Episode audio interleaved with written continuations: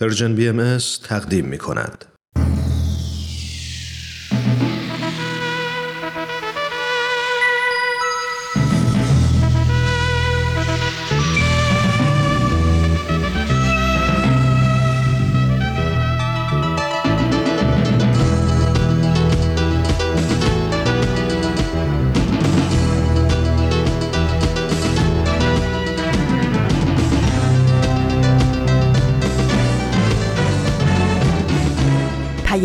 دوست.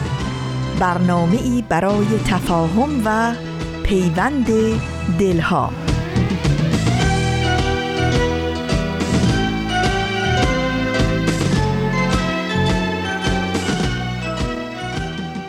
همین امروز در آهنگ صبح و نوای شب شعری باید گفت پر از طلوع قصه ای باید گفت پر از امید و ترانه ای باید خواند. پر از مهربانی تا اسباب حال خوب هم باشیم. صبح و شبتون پر از حال خوب زندگی و خبرهای خوب. از اینکه این هفته هم پذیرای پیام دوست یک شنبه ها هستین در خانه های گرم خودتون ممنونیم. من فریال هستم از استدیوی رادیو پیام دوست و در اجرای برنامه رادیوی امروزتون در کنار شما خواهم بود. ماه گرم و دلچسب مرداد هم از راه رسید. امروز پنج مرداد ماه از سال 1399 خورشیدی است که مطابق میشه با 26 ماه ژوئیه 2020 میلادی. بخش های پیام دوست یک شنبه های این هفته هم همچون پیام دوست یک شنبه های گذشته شامل سه بخش خواهد بود. در ایستگاه اول مجموعه برنامه 100 پرسش 100 پاسخ را خواهیم داشت و در ایستگاه دوم سری می‌زنیم به مجموعه برنامه سر آشکار و در بخش سوم قسمت هشتم که در واقع قسمت آخر از مجموعه برنامه رادیویی هجرت خواهد بود رو براتون خواهیم داشت. همینجا ضمن تشکر از همه دستن در کاران تهیه و اجرای این مجموعه برنامه این مژده رو بهتون بدم که از هفته آینده مجموعه برنامه رادیویی جدیدی خواهیم داشت. امیدوارم که از شنیدن بخشای برنامه رادیویی امروزتون لذت ببرید و دوست داشته باشید.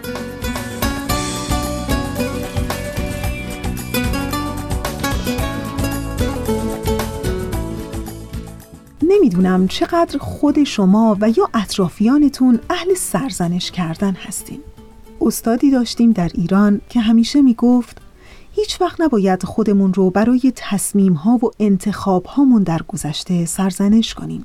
بعد همیشه ما که علتش رو ازش میپرسیدیم با یه نگاه عمیقی به ما می‌گفت این رو همیشه یادتون باشه که سرزنش بصیرت رو از ما انسانها دور می‌کنه و به ما اجازه نمیده متوجه بشیم که چقدر ما می‌تونیم مدیون گذشته و اشتباهاتمون باشیم. ما اکنونمون و تجربه های همین الانمون و تصمیم های جدیدمون رو مدیون همون گذشته ای هستیم که شایدم خیلی دوستش نداریم. و همیشه تاکید می‌کرد که یادتون باشه که دوست داشتن درونی اتفاقا از همین نقطه آغاز میشه. اینکه بپذیریم هر چه بودیم و هر تصمیمی که در گذشته گرفتیم بخشی از رشد ماست. اشتباهات و تجربه های تلخ می‌تونه فرصت رشد درونی رو برای هر کدوم از ما فراهم کنه. هر کدوم از ما در زندگی باید یاد بگیریم که ببخشیم. باید خودمون رو ببخشیم برای تمام اشتباهاتمون انتخابهای تلخ و نادرستمون و حتی احیانا برای بدیها و کارهای نادرستی که انجام دادیم. همین که بخشش آغاز بشه ادامه جاده هم دیده میشه. جاده ای که هنوز مسافرش هستیم و همچنان هم ادامه داره. باید ما انسانها یاد بگیریم که باید روزی بار گناه رو روی زمین گذاشت تا قدمهامون سبکتر بشه. کردار و رفتار ما انسانها ادغامی از انتخابهای درست و نادرسته. سعی کنیم از گذشته خودمون درس بگیریم تا حال و آیندهمون رو بهتر کنیم.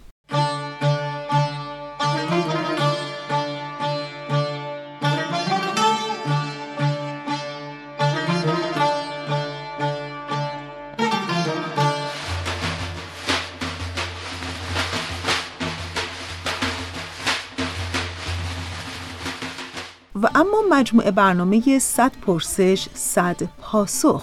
در بخش اول برنامه امروز می‌تونید که شما شنونده قسمت دیگری از این مجموعه برنامه باشید. با هم گوش کنیم.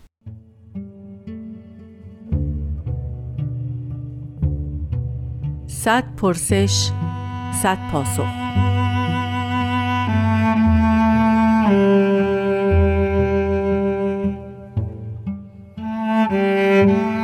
پرسش هفتاد و سوم.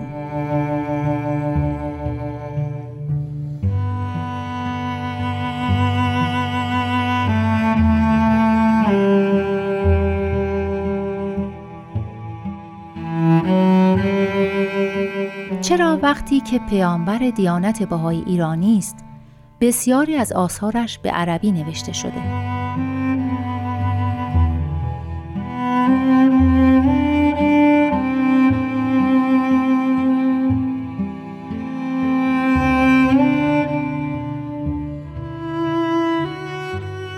روز به خیر بنده وحید خورسندی هستم. اینکه پیامبر یک دیانت از یک کشور است او را به این محدود نمی کند که در چارچوب همان کشور و زبان و آداب آن هم بماند. مگر ریاضیدانان ایرانی از اعداد هندی استفاده نمی کنند؟ اعداد ما سیستم هندی است. آیا می‌گوییم که چرا چون خارزمی ریاضیدان ایرانی است از اعداد هندی استفاده می کند؟ آیا می‌گوییم که چرا فلان شیمیدان از علامت های عناصری استفاده می کند که یک مندلیوف روسی درست کرده و حالان که او ایرانی است؟ زبان فارسی زبان ایرانیان است و مایه کمال افتخار ماست که قسمتی از آثار دیانت بهایی به زبان فارسی است.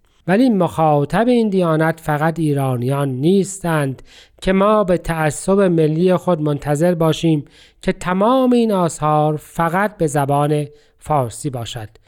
در سپهر آن زمان حضرت بهاءالله زبان عربی زبان اکثریت مردمانی بود که ایشان در میان آنان زندگی می کردند و در فلسطین و در عراق و در سوریه و امثال این بودند. پس خیلی منطقی است که انتظار داشته باشیم که زبان آثار ایشان تنوع داشته باشد. از آن مهمتر اصولا این نصر عربی را چه کسی جز ایرانیان اختراع کرده؟ اعراب که نصر نداشتند. تمام نصر عربی ساخته ایرانیان است. اعراب سنتا شعر داشتند و قرآن کریم روزبه یا ابن مقفع و بقیه با ترجمه کتب ادبی ایرانی به زبان فارسی چیزی را درست کردند که اسمش نصر عربی است. ساخته ما ایرانیان است و باید مایه افتخار باشد که بزرگترین کاتبان عربی ایرانیان بودند پس اگر پیامبر ایرانی یکی از دستاوردهای با ارزش ایرانیان را دوباره از آن استفاده کرده است مایه بسی افتخار و مباهات ما ایرانیان است و ضمنا ادب فارسی با عربی درآمیخته است آیا وقتی دیوان حافظ را باز می کنیم اولین بیت حافظ نیمی از عربی و نیمی از فارسی نیست؟ الا یا ایها الساقی ادر کعسن و ناول ها کش خاصان نمود اول ولی افتاد مشکل ها و هیچ کس به حافظ اعتراض می کند که چرا تو ایرانی هستی و عربی و فارسی در زبان تو درآمیخته است.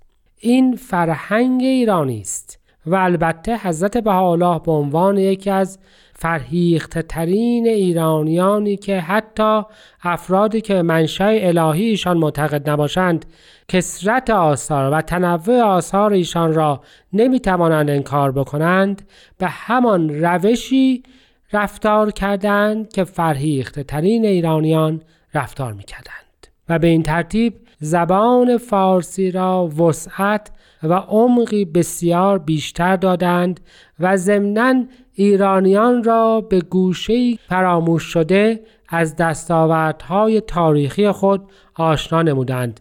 آثار دیانت بهایی به عربی و فارسی و بعضا در زمانهای دیرتر به انگلیسی هست چون مخاطب آن مردمانی بودند که به بسیاری از این زبانها صحبت می کردند و این جای افتخار دارد نه جای اعتراض. از طرف دیگر هر زبانی قدرت انتقال بعضی از مفاهیم را بیشتر دارد.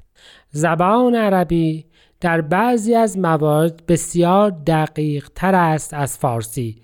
فارسی برای این مطالب لغت ندارد و وظیفه پیامبر کار فرهنگستان نیست که لغت بسازد و به زبانی مطالب خود را بگوید که مردمان نفهمند.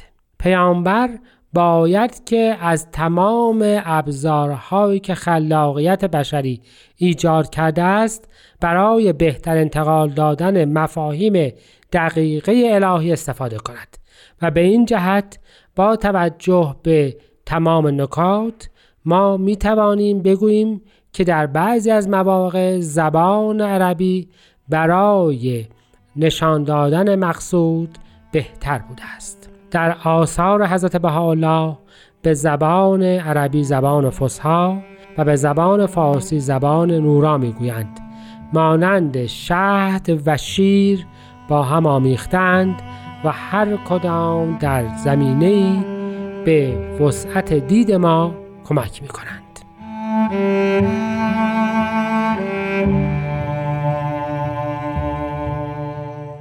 دوستان خوب ما اونچه که شنیدید قسمت دیگری بود از مجموعه برنامه 100 پرسش 100 پاسخ تا انتهای برنامه امروز ما رو همراهی کنید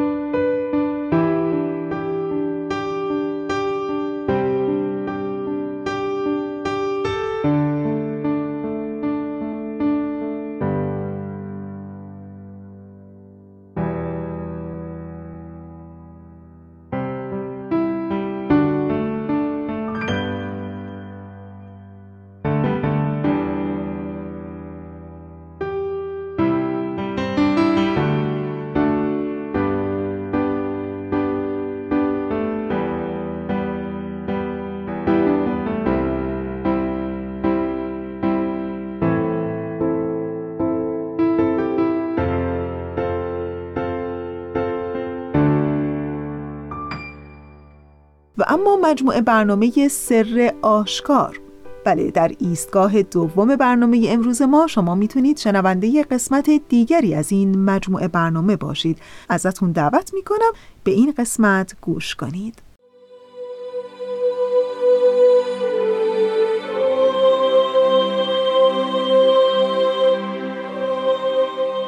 سر آشکار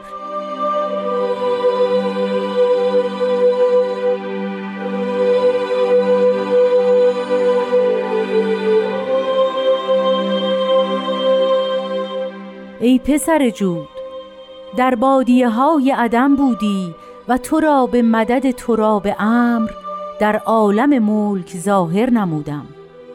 و جمیع ذرات ممکنات و حقایق کائنات را بر تربیت تو گماشتم. چنانچه قبل از خروج از بطن ام دو چشمه شیر منیر برای تو مقرر داشتم. و چشمها برای حفظ تو گماشتم و حب تو را در قلوب القا نمودم. و به صرف جود تو را در زل رحمتم پروردم و از جوهر فضل و رحمت تو را حفظ فرمودم. و مقصود از جمیع این مراتب آن بود که به جبروت باقی ما درایی و قابل بخشش های غیبی ما شوی. و تو غافل چون به سمر آمدی از تمامی نعیمم قفلت نمودی و به گمان باطل خود پرداختی. به قسمی که بالمره فراموش نمودی و از باب دوست به ایوان دشمن مقر یافتی و مسکن نمودی.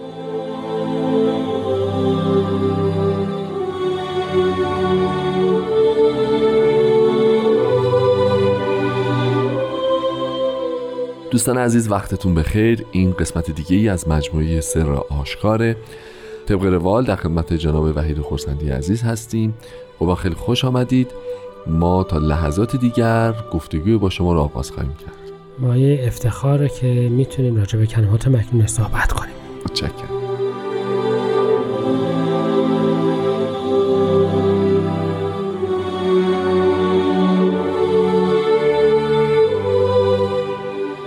خب جام خورسندی عزیز اگه ایزه بدید من اول از این بادیه های عدم شروع بکنم که عدم نیستی نابودی فنا بادیه هم داره. یعنی کجا ما, ما اینو باید کنایه از چی در نظر بگیریم؟ بادیه های عدم بودیم و بعد به مدد تراب امر اومدیم در عالم ملک. حالا درسته که در مورد فضای انسانی و به دنیا اومدن انسان صحبت میشه ولی این دوتا رو اگه به طور اخص خواهش می‌کنم راجبش یه مقدار بیشتر توضیح بفرمایید خیلی ممنون میشم. از اینجا شروع کنیم که من با یه بیانی از حضرت عبدالبها خواهش می‌کنم. مطلب رو شروع کنم. حضرت عبدالبها میفرمایند مسئله ثانیان که وجود و عدم هر دو اضافی است. اگر گفته شود که فلان شی از عدم وجود یافت مقصود عدم محض نیست. یعنی حال قدیم به نسبه به حال حاضر عدم بود. چه که عدم محض وجود نیابد زیرا استعداد وجود ندارد. پس عالم امکان هرچند موجود بود ولی به نسبه به وجود حق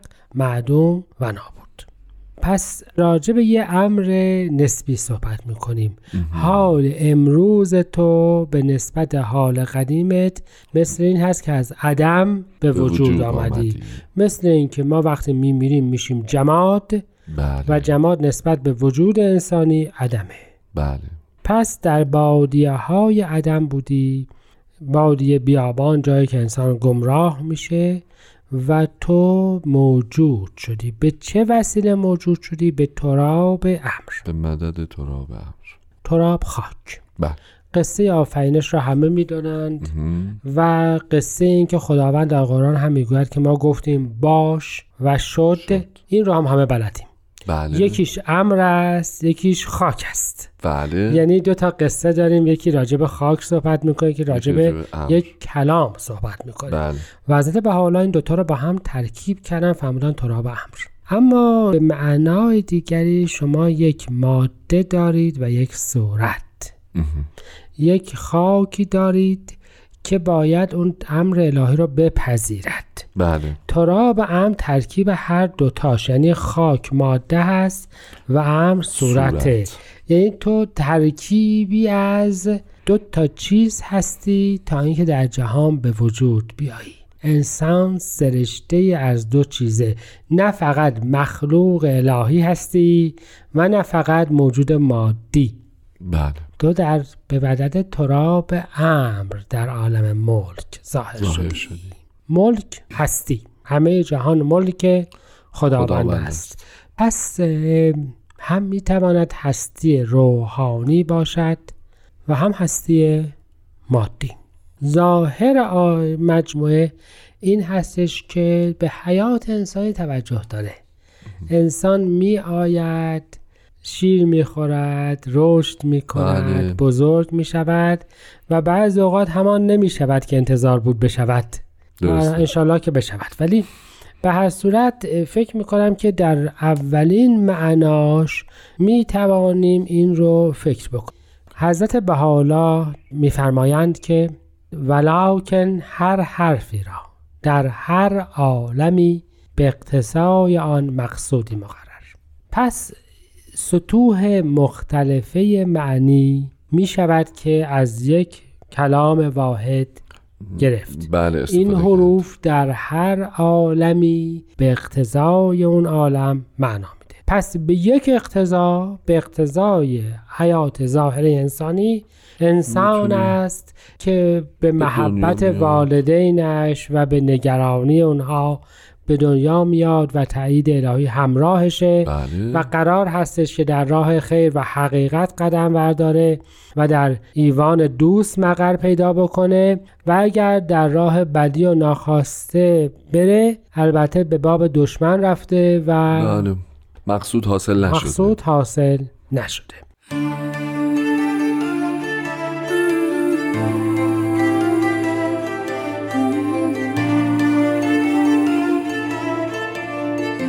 جان خورسندی به فرموده خودتون این مفهوم اول این برداشت اول که وضعیت انسانی رو مرور می‌کنیم و به دنیا میاییم و انشاءالله که به اون ثمره که بس برسیم برسیم.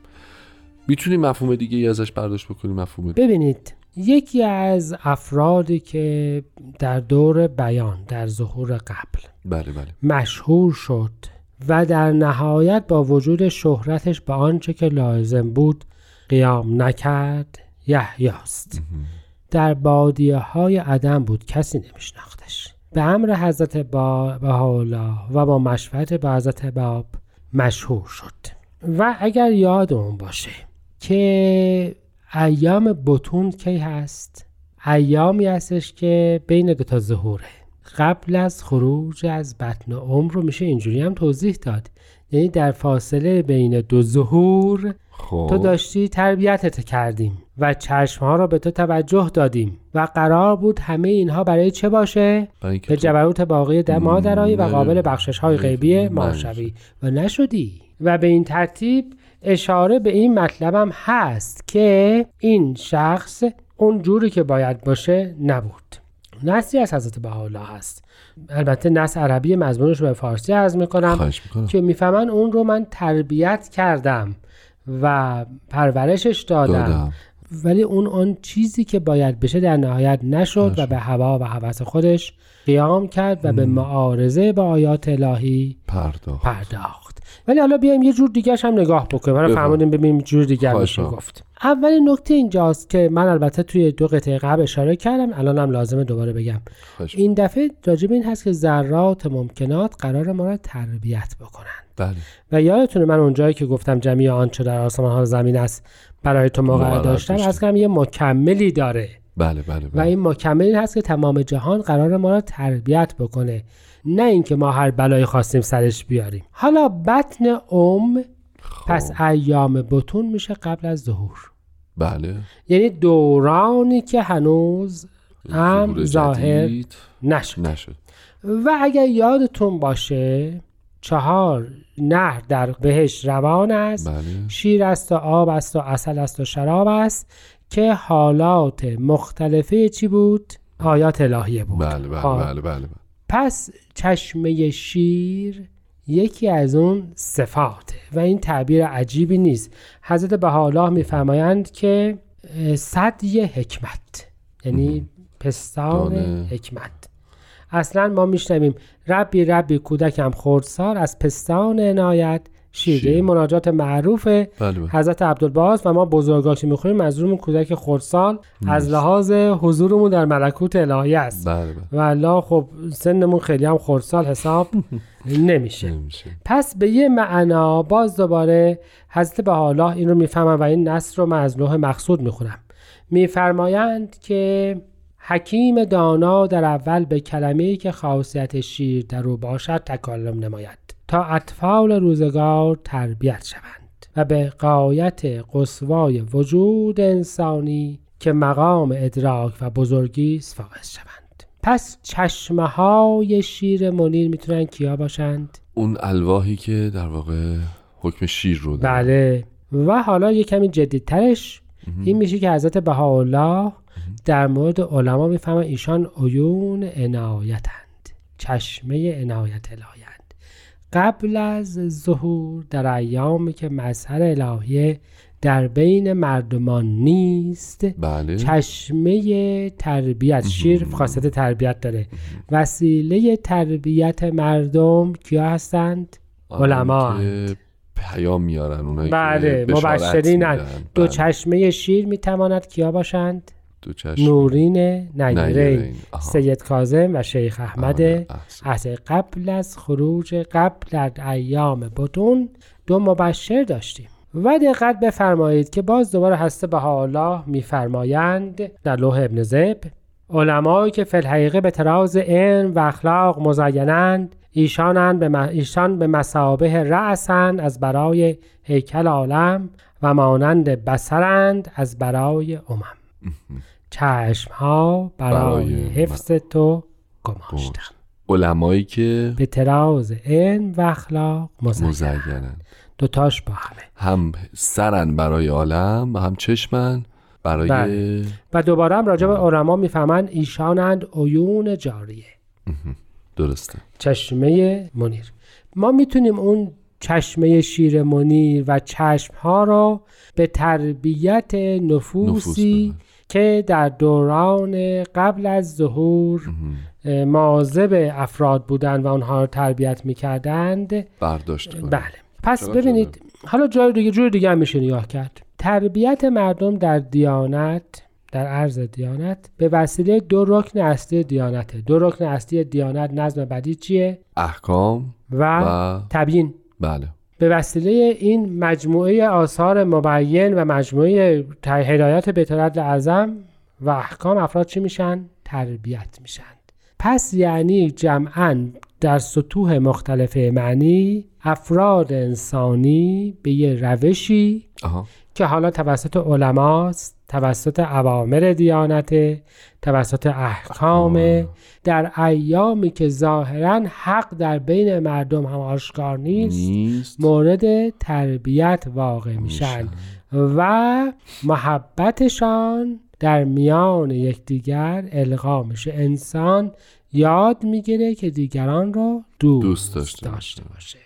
پس در هر سطحی که نگاهش بکنیم به معانی مختلفه ما راجع به مجموعه فضل الهی داریم چیکار می‌کنیم؟ صحبت, صحبت می‌کنیم. خب با این حساب من فکر کنم که توضیح و تفسیر این کلم... این بند از کلمات مکنونه به امروز وسال نمیده قربان. یعنی ما باید برنامه رو اگه اجازه بدید اینجا به پایان ببریم. ولی با اجازه شما صحبت در مورد مفاهیمش رو جلسه آینده هم ادامه بدیم. چشم. قربان شما. پس تا جلسه آینده و تا دیدار دیگه به اتفاق جناب خورسندی عزیز از شما خداحافظی می‌کنیم. بدرود.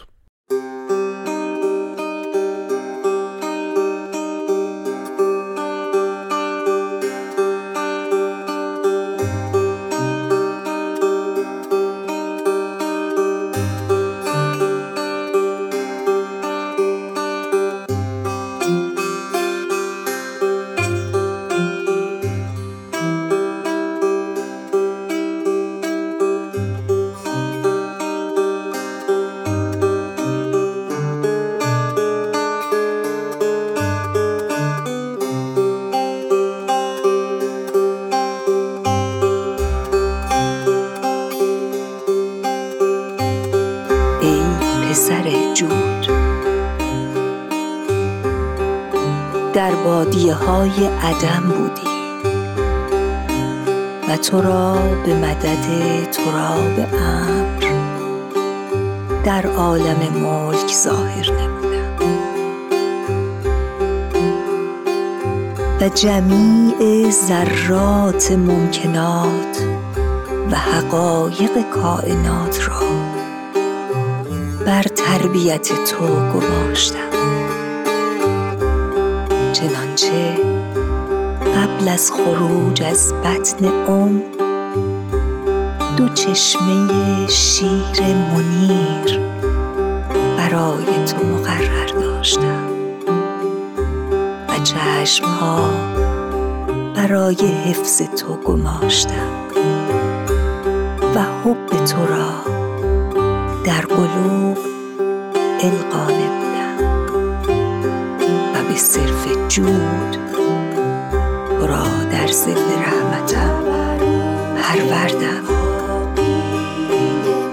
از جوهر فضل و رحمت.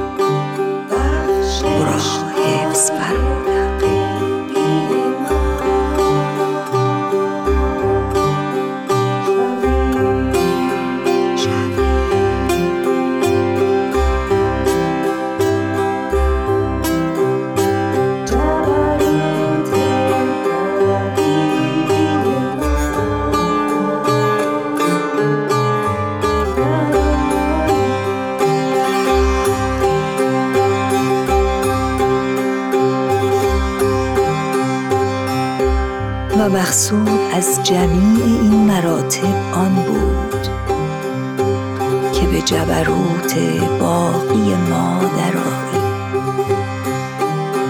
و قابل بخشش های غیبی ما شوی و تو قافل چون به سمر آمدی از تمامی نعیمم غفلت نمودی. به گمان باطل خود پرداختی. به قسمی که دل مره فراموش نمودی.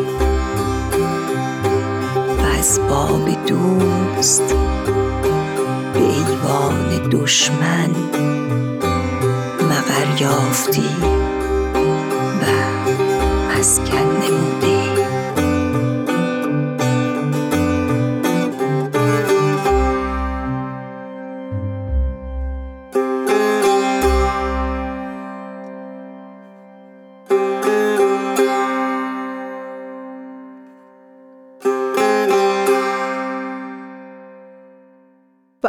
مجموعه برنامه رادیویی هجرت که در چند هفته گذشته شنونده این مجموعه برنامه رادیویی بودید و همونطور که پیشتر اعلام کردم امروز شما شنوندگان عزیزمون شنونده قسمت هشتم و در واقع قسمت آخر این مجموعه برنامه رادیویی هستید و البته تشکر می کنم از همه همکارانی که در تهیه و اجرای این مجموعه برنامه رادیویی همکاری داشتند. و یادتون باشه که از هفته آینده در همین بخش شما شنونده مجموعه برنامه رادیویی جدیدی با عنوان فردای دنیای شیشه ای خواهید بود.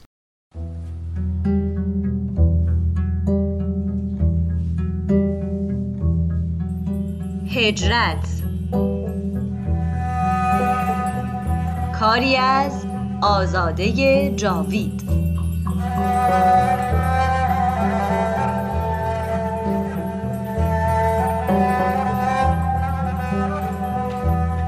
قسمت هشتم.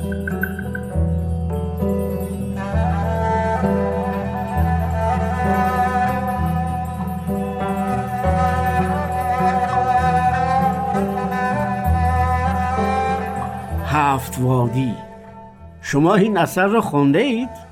بسیار عمیق و زیباست. حتما می‌دانید که این رساله در بغداد از قلم حضرت بهاءالله نازل شده. اما به نوعی می شود که اون رو از نتایج هجرت حضرتشون به کردستان محسوب کرد. علتش؟ بله ملاحظه می کنید که مخاطب رساله سلوک یا هفت وادی قاضی خانقین شیخ محیدین هست. او پیرو طریقت قادریه بود و با حضرت بهاءالله در سلیمانیه آشنا شده بود که البته ایشون رو به نام درویش محمد ایرانی می شناخت بعد از بازگشت حضرت بهاءالله به بغداد عرفا و مشایخ کردستان با اون حضرت مکاتبه مداوم داشتند. شیخ محی الدین سوالاتی در مراتب سیر و سلوک خدمت حضرتشان تقدیم و تقاضای جواب کرد.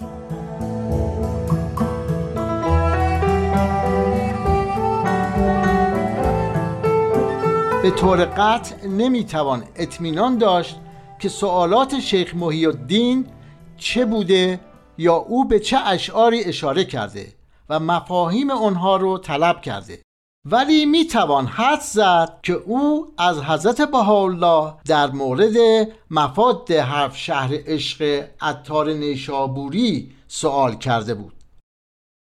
در هفت وادی حضرت بهاءالله برای سالک در ابتدا شرطی می‌گذارند. سالک باید در جمین اسفار به قدر شعری از شریعت که فی الحقیقه سر طریقت و ثمره شجره حقیقت است انحراف نورزد و در همه مراتب به زیل اطاعت اوامر متشبس باشد و به حبل اعراض از مناهی متمسک تا از کأس شریعت مرزوق شود و بر اسرار حقیقت واقف گردد.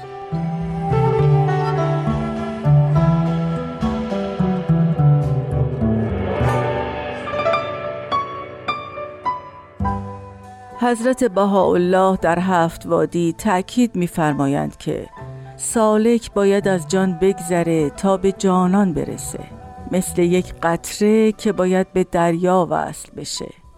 در غیر این صورت نه توانی داره نه امید زندگی.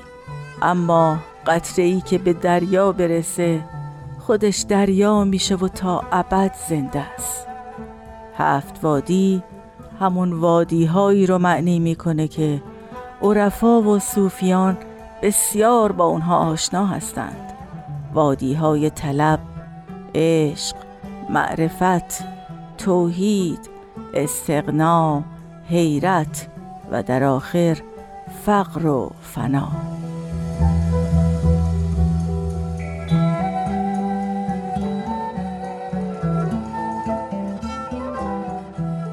مقام فناع الله و بقاء بالله از نظر عارفان منتها رتبه عارفان و منتها وطن عاشقان محسوب میشه. اما از نظر اون حضرت این مقام اول شهربند دل است. یعنی اول ورود انسان به مدینه قلب. یعنی اون چه از نظر عرفا پایان است از نظر حضرت بالا اول است. میفرمایند اول وادی طلب است. مرکب این وادی صبر است و مسافر در این سفر بی صبر به جایی نرسد و به مقصود واصل نشود. در ادامه تأکید می‌فرمایند طالب در این سفر به مقامی رسد که همه موجودات را در طلب دوست سرگشته بیند. چه یعقوب ها بیند که در طلب یوسف آواره ماندهاند.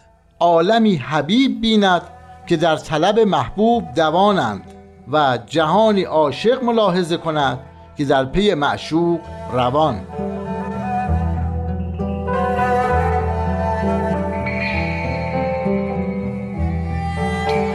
در ادامه به داستان لیلی و مجنون اشاره می‌فرمایند. طلب را باید از مجنون عشق اندازه گرفت حکایت کنند که روزی مجنون را دیدند که خاک میبیخت و اشک میریخت گفتند چه می‌کنی؟ گفت لیلی را میجویم گفتند وای بر تو لیلی از روح پاک و تو از خاک طلب می‌کنی؟ گفت همه جا در طلبش میکوشم شاید در جایی بجویم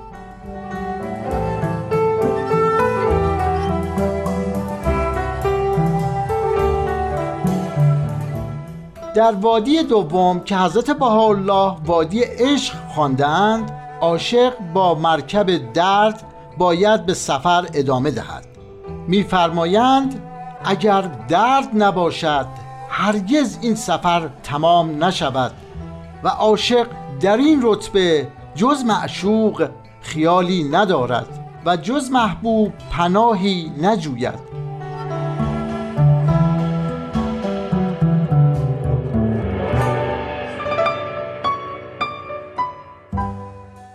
بله درسته. رساله چهاربادی یکی دیگر از آثار عرفانی ایشان محسوب میشه که اون هم در بغداد نازل شد. درست بعد از بازگشت حضرت الله از سلیمانیه. این اثر به اعزاز شیخ عبدالرحمن کرکوکی که پیشوای سلسله قادریه بود نازل شد. او سوالاتی حضور مبارک نوشت و در جواب حضرت بحالا رساله ای رو که بعدها به نام چهاربادی مشهور شد نگاشتند شیخ عبدالرحمن یکی از قدرتمندترین و بانفوذترین شخصیت های مذهبی کردستان بود و نزدیک به یکصد هزار مرید داشت زمانی که حضرت بحالا در کردستان بودند ارتباط نزدیکی با شیخ داشتند و او هم بسیار حضرتشون رو گرامی می داشت.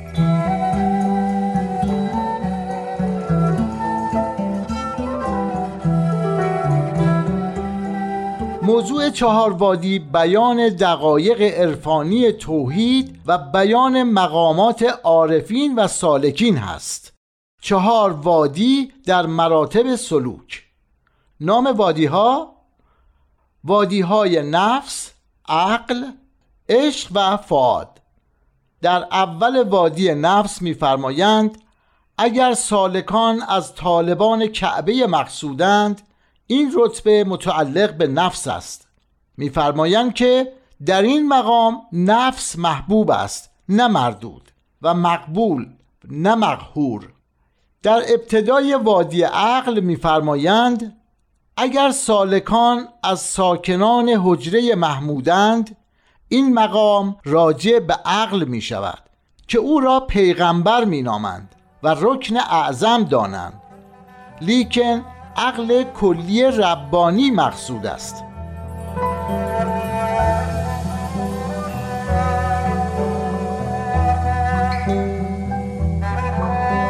وادی عشق رو اینطور آغاز می‌فرمایند. و اگر عاشقان از آکفان بیت مجذوبند این سریر سلطنت را جز طلعت عشق جالس نتواند شد. میفرمایند که این رتبه صرف محبت میطلبد و زلال مودت میجوید. و در ابتدای وادی فعاد فرمودند و اگر عارفان از واصلان طلعت محبوبند این مقام عرش فعاد است و سر رشاد.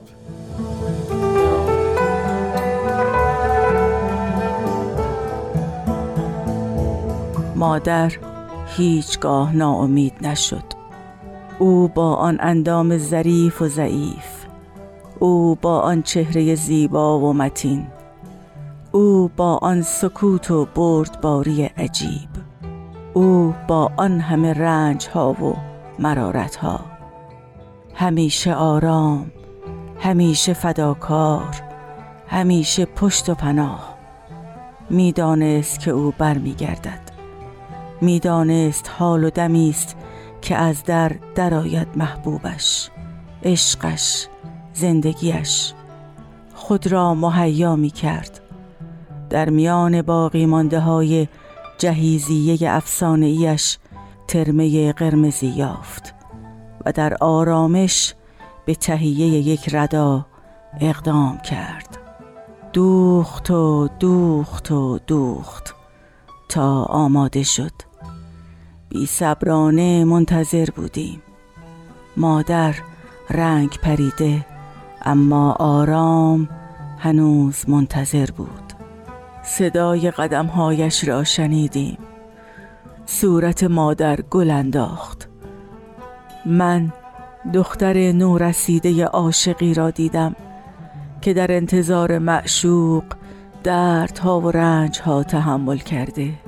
من مادر عاشق را دیدم که منتظر است پرده به کنار رود و معشوق رخ بنماید. من عشق را دیدم.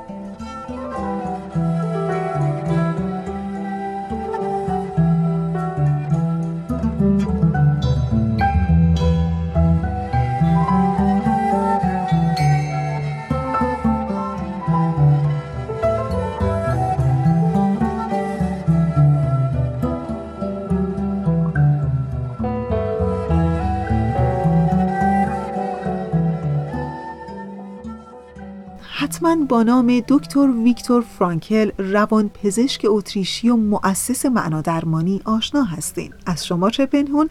نویسنده محبوب و مورد علاقه من. و حتما هم نام معروف ترین کتاب دکتر فرانکل رو شنیدین. درسته انسان در جستجوی معنا. کتابی که در واقع روایت تجربیات دکتر فرانکل در دوران فاجعه باریه که به عنوان یک یهودی در اردوگاه های کار اجباری آلمان نازی حضور داشته و در خلال اون او به اهمیت معنای زندگی برای انسان در سختترین شرایط می‌پردازه. دکتر فرانکل در این کتاب یک عبارت خیلی زیبا و پرمعنایی داره. او میگه اگر زندگی کردن رنج بردنه پس برای زنده ماندن باید ناگزیر معنایی در رنج بردن یافت. و در انتهای برنامه امروز امیدوارم که زندگی همه شما دوستان خوبمون با وجود همه مشغله های دنیای امروزی به دور از هر گونه رنج و دردی باشه. در همین ثانیه های پایانی تشکر می کنم از همکار عزیزم بهنام برای تنظیم این برنامه. دلهاتون آرام تنتون سالم و روزگارتون خوش.